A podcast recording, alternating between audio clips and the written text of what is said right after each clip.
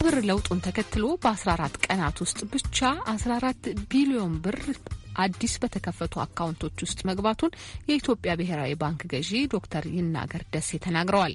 ከዚህም በተጨማሪ ከ40 ሚሊዮን በላይ ነባር አካውንቶች መኖራቸውን የብሔራዊ ባንክ ገዢ አስታውሰዋል። በእነዚህ ነባር አካውንቶችም በቢሊዮን የሚቆጠር ገንዘብ ከብር ለውጡ በኋላ መጨመሩን ጠቁሟል። የኢትዮጵያ ብሔራዊ ባንክ ገዢ ዶክተር ይናገር ደሴን በስልክ ያነጋገራቸው እስክንድር ፍሬው ነው። ክፍል ሁለት ከብር ለውጡ በኋላ ወደ ባንክ የገባውን የገንዘብ መጠን ከሚያብራሩበት ይጀምራል። በአስራ አራት ቀን አስራ አራት ቢሊዮን ብር በአዳዲስ አካውንቶች መግባቱ ትልቅ ስኬት ነው በእኛ በኩል። ይሄ ቁጥር ባለፈው ጊዜ በተለያዩ ሚዲያዎችም ተናግሬ ያለው የአሮጌዎቹ አካውንቶች ላይ በአሮጌ አካውንቶች ማለት የነባር ከአርባ ሚሊዮን በላይ አካውንቶች አሉ። በነባር አካውንቶች በተለያዩ ሀገሮቻችን አካባቢዎች በሁሉም ባንኮች በእነዚህ በነባር አካውንቶች የተጨመረው አዳዲስ በብር መቀየሩ ምክንያት የገንዘብ መጠን ምን ያህል ነው የሚለው እየተሰራ ነው። እሱም ቢሆን ከአስር አስራ አምስት ቢሊዮን አካባቢ ይደርሳል። ስለዚህ ተደምሮ ሲታይ በአዳዲስ አካውንቶችም በነባር አካውንቶችም የመጣው ብር በብር ለውጡ ምክንያት በከፍተኛ መጠን እየመጣ ነው። ሁለተኛው ቀደም ብዬ እንዳልኩት ሰዎች አንዱ የኛ የፈለግነው ከባንክ ስርዓቱ ጋር እንዲገናኙ ነው። ከባንክ ጋር ማይተዋወቀው የእኛ ህዝብ በጣም ብዙ ነው፣ አካውንት የሌለው በምስራቅ አፍሪካ ዝቅተኛ ነው። የእኛ adult population የምንለው የባንክ አካውንት ያለው በጣም ዝቅተኛ ነው። ስለዚህ በዚህ ሂደት በብር መቀየሩ ሂደት የፋይናንስ ተደራሽነትን ከማሳደግ አኳያ ግለሰቦች ከባንክ ጋር ያላቸው attachment ወይም ደግሞ ግንኙነት እንዲጠናከር በዚህ በተከፈቱ አካውንቶች አማካኝነት መቆጠብ ይጀምራሉ።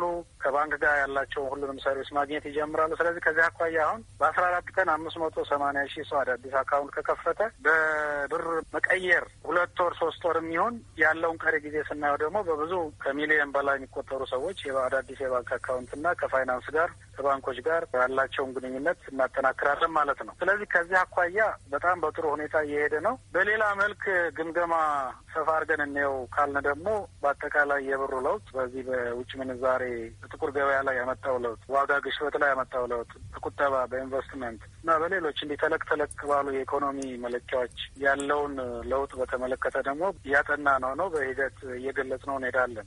እስካሁን ባለው ግን በአጠቃላይ በጸጥታም ረገድ ብሩን በማድረስ ረገድ በስኬት ነው እየተሰራ ያለው። ከዚህ በኋላ በዚሁ አጋጣሚ መናገር የምፈልገው ነገር በሁሉም የሀገሪቱ አካባቢዎች ባሉ ቅርንጫፎች አዲስ ብር ስላለ በየአካባቢው ያለው አርሶ አደር፣ አርብቶ አደር እና ማንኛውም ሰው በየአካባቢው አዲስ ብር ስላለ በቶሎ ሄዶ አሮጌውን ብር መቀየር አለበት። በተለይ ደግሞ ከመቶ ሺህ እስከ አንድ ነጥብ አምስት ሚሊየን ያለው የጊዜ ገደብ ሊጠናቀቅ ጥቂት ቀናት ብቻ ናት የምትቀረው። ከዚህ አኳያ ባለቁ ጥቂት ቀናቶች ውስጥ ከፍተኛ መጨናነቅ በባንኮች አካባቢ እንዳይፈጠር ከወዲሁ ብር መቀየሩ ሂደት ውስጥ መግባት አለባቸው። ይሄ በጣም ትልቁ መልእክቴ ነው ከኔ በኩል በተደጋጋሚ በተለያዩ ሚዲያዎችም በተለያዩ መድረኮችም እየተናገርን ነው። የክልል መስተዳድሮች፣ ፕሬዚዳንቶች ህብረተሰቡን በመቀስቀስ በማስተማር በማስገንዘብ ቶሎ ብራቸውን እንዲቀይሩ ከአንዴ ሁለቴ ግንኙነት ተደርጓል። ይህን እየሰሩ ነው የክልል ፕሬዚዳንቶች እስከታች እስከ ቀበሌ ድረስ።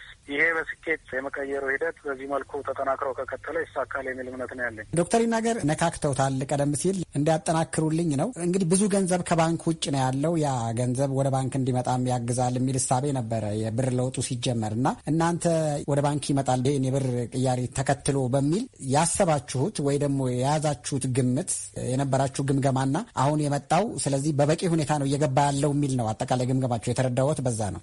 እስካሁንም ባሉት ቀናቶች የብር መቀየሩን ጊዜ ከጀመርን ጊዜ ጀምሮ በጣም በተሳካ ሁኔታ እየሄደ ነው። ነገር ግን ያው አጠቃላይ ከባንክ ውጭ ያለውን ገንዘብ እኛ እናውቀዋለን የምናሳትመውንም ስለምናውቀው የመጣው ምን ያህል ነው የሚለውን አይተን ያው እንግዲህ ምን ያህል ቀረ ምን ያህል መጣ የሚለውን ስናጠቃልል ነው የምናውቀው። አጠቃላይ እስካሁን ግን ያስኪውን ድረስ ባሉት ባየናቸው ሁለት ሳምንታት ውስጥ በጥሩ ሁኔታ ነው የሄደው። ይሄ አንድ ነገር ሆኖ፣ ሁለተኛው በደንብ መታየት ያለበት ሁሉም ገንዘብ ይመጣል ብለን አንጠብቅም። ምክንያቱም የኢትዮጵያ ገንዘብ በኢትዮጵያ ውስጥ ብቻ አይደለም ያለው፣ በጎረቤት ሀገራት ጭምር ከፍተኛ ገንዘብ አለ። በጅቡቲ አለ፣ በሱዳን አለ፣ በተለያዩ በምንዋሰንባቸው ሀገራት አሉ። በዚህ በኮንትሮባንዱ ንግድና በሌሎች በሌሎች ምክንያቶች።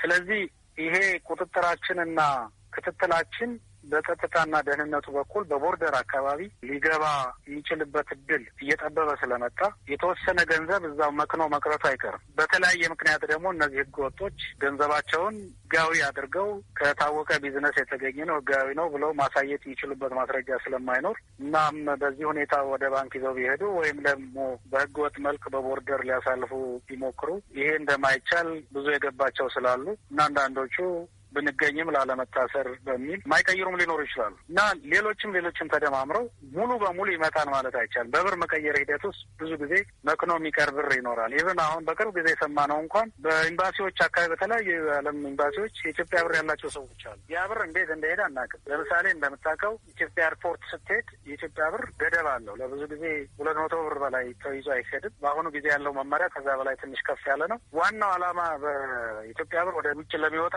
ሰው ያቺው የምትፈቀደው መጠን የተፈቀደችው ያ ሰው ወደ አዲስ አበባ ተመልሶ ሲመጣ ከቦሌ ኤርፖርት ወደ ቤቱ ለመሄድ ታክሲ መክፈያ ወይም የትራንስፖርት ወጪውን እንዲሸፍን ተብሎ ነው እንጂ የኢትዮጵያ ብር ሌላ ሀገር ምንም አይሰራም። ሌላ ከዚህ በላይ የሆነ ገንዘብ ይዞ እንዲሄድ አይጠበቅም። ነገር ግን አሁን የምንሰማው አንዳንድ ቦታ ላይ የአንዳንድ ኤምባሲዎች ላይ እንዲህ እንዲህ አይነት ገንዘብ አለን በኤምባሲ አማካኝነት ለምን ለእርዳታ አይውልም ለምን የመሳሰለ የሚሉ ሰዎች አሉ። በእኛ በኩል ይሄ ተቀባይነት የለውም። የህገወጥ ገንዘብ ነው እዛ የተከማቸ ወይም ግለሰቦች የያዙት ገንዘብ ካለ ህገወጥ ገንዘብ ስለሆነ ይህን ህገወጥ ገንዘብ ህጋዊ ነው ብለን በተለያየ መልክ በኤምባሲ በኩል እናስረክብ ወይም የተለያየ የሚሉ ሰዎች አሉ። ይህ አይሆንም። ስለዚህ ይህም ገንዘብ በተለያየ ቦታ ያለ ያው የመምከን እድል አለው ማለት ነው። ስለዚህ ተደምሮ ሲታይ ከባንክ ውጭ ያለው ገንዘብ በኢትዮጵያ ድንበር ውስጥ ያለው አብዛኛው ወደ ባንኮች ይመጣል ብለን እናስባለን። ከዛ ውጭ ያሉት ግን ቀደም ብዬ በገለጽኩት አንዳንድ ከጎረቤት ሀገራት ጋር የምናያቸው አንዳንድ ነገሮች ሊኖሩ ቢችሉም በአብዛኛው ግን ያን ስለማናደርግ ከዚህ ውጭ ያለው ገንዘብ